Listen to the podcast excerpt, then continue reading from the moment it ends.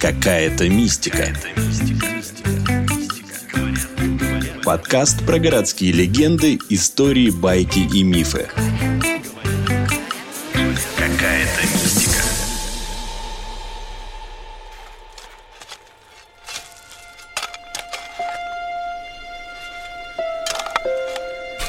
Слышал, что недалеко от Кремля, где сейчас улица Солянка, раньше был соляной рыбный двор с подземельями в несколько этажей.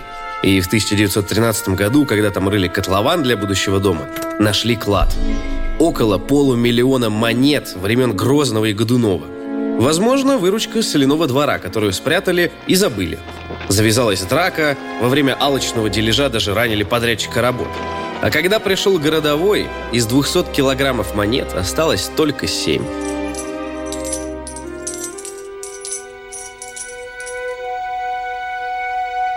Ходят легенды, что в начале девяностых годов в подвалах Солянки был найден еще один клад. Но только это не вошло ни в какие хроники, рассказывает историк и блогер Сергей Ярцев.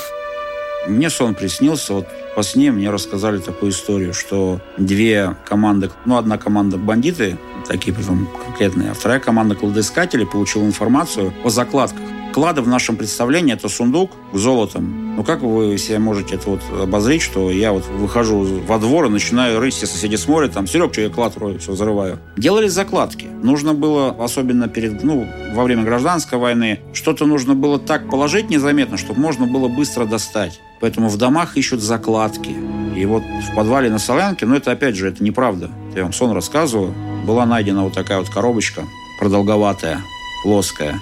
Так вот открываешь, а там камни без оправы. Камушки в стекле. Погибло два человека. Камни исчезли. Вот такой сон. Сонька Золотая Ручка спрятала огромный бриллиант, украденный у индийского раджи, в самовар и закопала где-то возле Хитровки. А сокровища легендарного московского разбойника Ваньки Каина до сих пор скрыты где-то в Зарядье, где был его дом. Профессиональный кладоискатель Владимир Порываев на вопрос, как он относится к этим легендам, на секунду задумывается над ответом. Вам честно ответить, грубо говоря, есть чем заняться. Ну, в основном это все, знаете, такое народное творчество. Они обрастают э, какими-то подробностями, там каждый свое что-то добавляет. В конце концов, такие вот конструкции получаются, что читаешь их, слушаешь, ну, просто, ну, нам, как профессиональным кладоискателям, конечно, смешно. А есть клады, которые без каких-то фантазий, но они реальные. И их находят в Москве, находят в окрестностях. Кажется, что клады должны быть зарыты в земле или спрятаны в подземельях. Но диггер, блогер и москвовед Даниил Давыдов рассказывает, чаще найти можно разве что монетки, которые кто-то уронил, и они осели в коллекторах или в трещинах между кирпичами.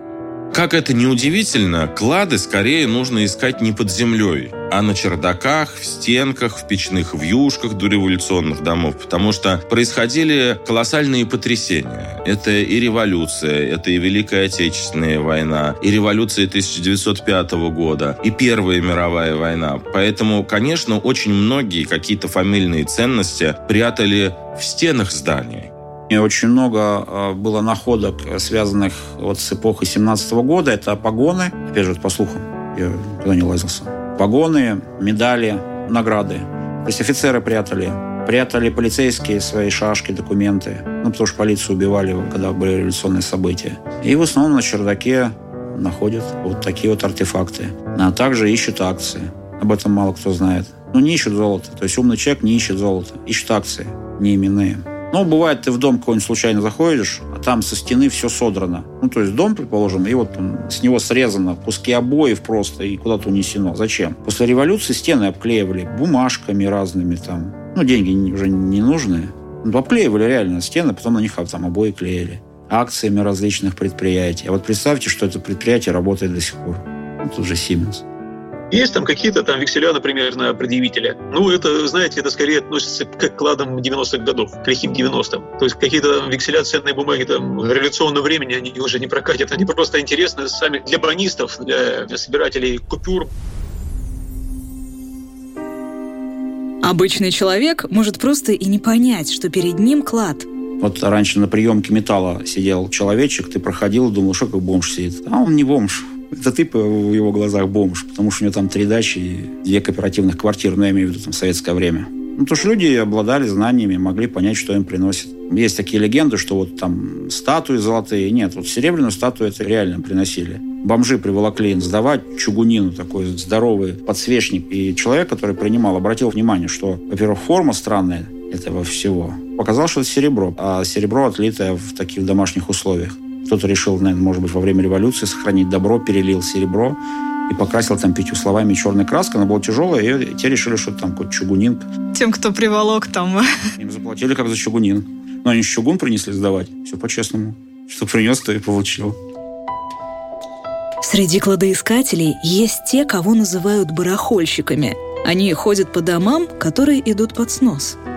Барахольщики в основном ходят по домам, которые идут под снос. Ну, смотрите, предположим, выселяют пятиэтажку. Все, жильцы съехали, потом туда приходят барахольщики.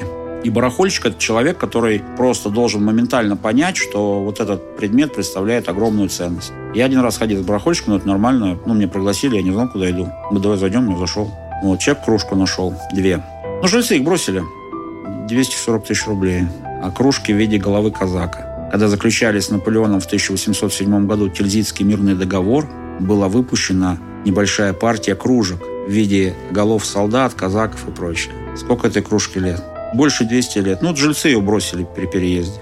Сейчас очень большой спрос, большой интерес к советскому периоду. Кто-то в это время жил, ностальгия. Кто-то себе там кабинеты, загородные дома обустраивает, оформляет дизайнерский интерьер. Кто-то какие-то кафе под старину, опять же. С одного подъезда хрущевки можно насобирать таких винтажных предметов в среднем на пятнадцать тысяч рублей. Получается, со всего дома шестьдесят тысяч. Если за месяц обойти пять домов, можете посчитать сами. А иногда, чтобы найти клад, достаточно просто сходить на свалку. Как мой друг барахольщик говорит, когда вы видите дяденьку с мешком, ковыряющимся в помойке, это не всегда бомж. Не так давно выбросили вообще уникальную вещь. В Москве их шесть штук всего. На помойку выкинули. Ящик такой деревянный. Такой ящик деревянный, мощный ящик. Ну, как комод. А внизу краник. Прям внизу. Что это? Холодильник? Правильно, абсолютно верно. Это, это старый холодильник, потому что между стенков засыпали лед. Он стоял в дорогих домах, в дорогих гостиницах. А кран сливать в воду стало. В байках о кладах сложно найти правду. Сокровища любят тишину. Их поиск иногда проходит на грани соблюдения закона. Но они продолжают притягивать любопытных. Знаете, это то хобби, которое наиболее вот легло на душу русского человека. Вот какая у нас самая известная сказка, самая такая с детских времен, про Емелю дурака, который нифига ничего не делал, у него все было. Как бы с пальцем щелкал, по щучьему велению, по махотению. То есть люди верят, вот, что можно ничего не делать и в шоколаде быть. Русский человек, он охотник. Вот. Кто-то там за грибами охотится, кто-то там за рыбой, кто-то за зверушками, кто-то за женщинами, кто-то за деньгами. Ну, это охотник. Поэтому вот здесь вот открывать эти тайны прошлого, тут такой, знаете, тоже охота. Вот охота за артефактами. И как-то я сам не додумался про клад. Ведь теперь корову купим, и в огороде можем не работать. Мы все можем на рынке покупать. Какая-то мистика. Вы слушали эпизод подкаста «Какая-то мистика». Эпизод подготовила Наталья Шашина. Голоса эпизода – Наталья Шашина, Артем Буфтяк. Звукорежиссер Андрей Темнов. Слушайте эпизоды подкаста на сайте риа точка ру, в приложениях Apple Podcasts, CastBox и SoundStream. Комментируйте и делитесь с друзьями.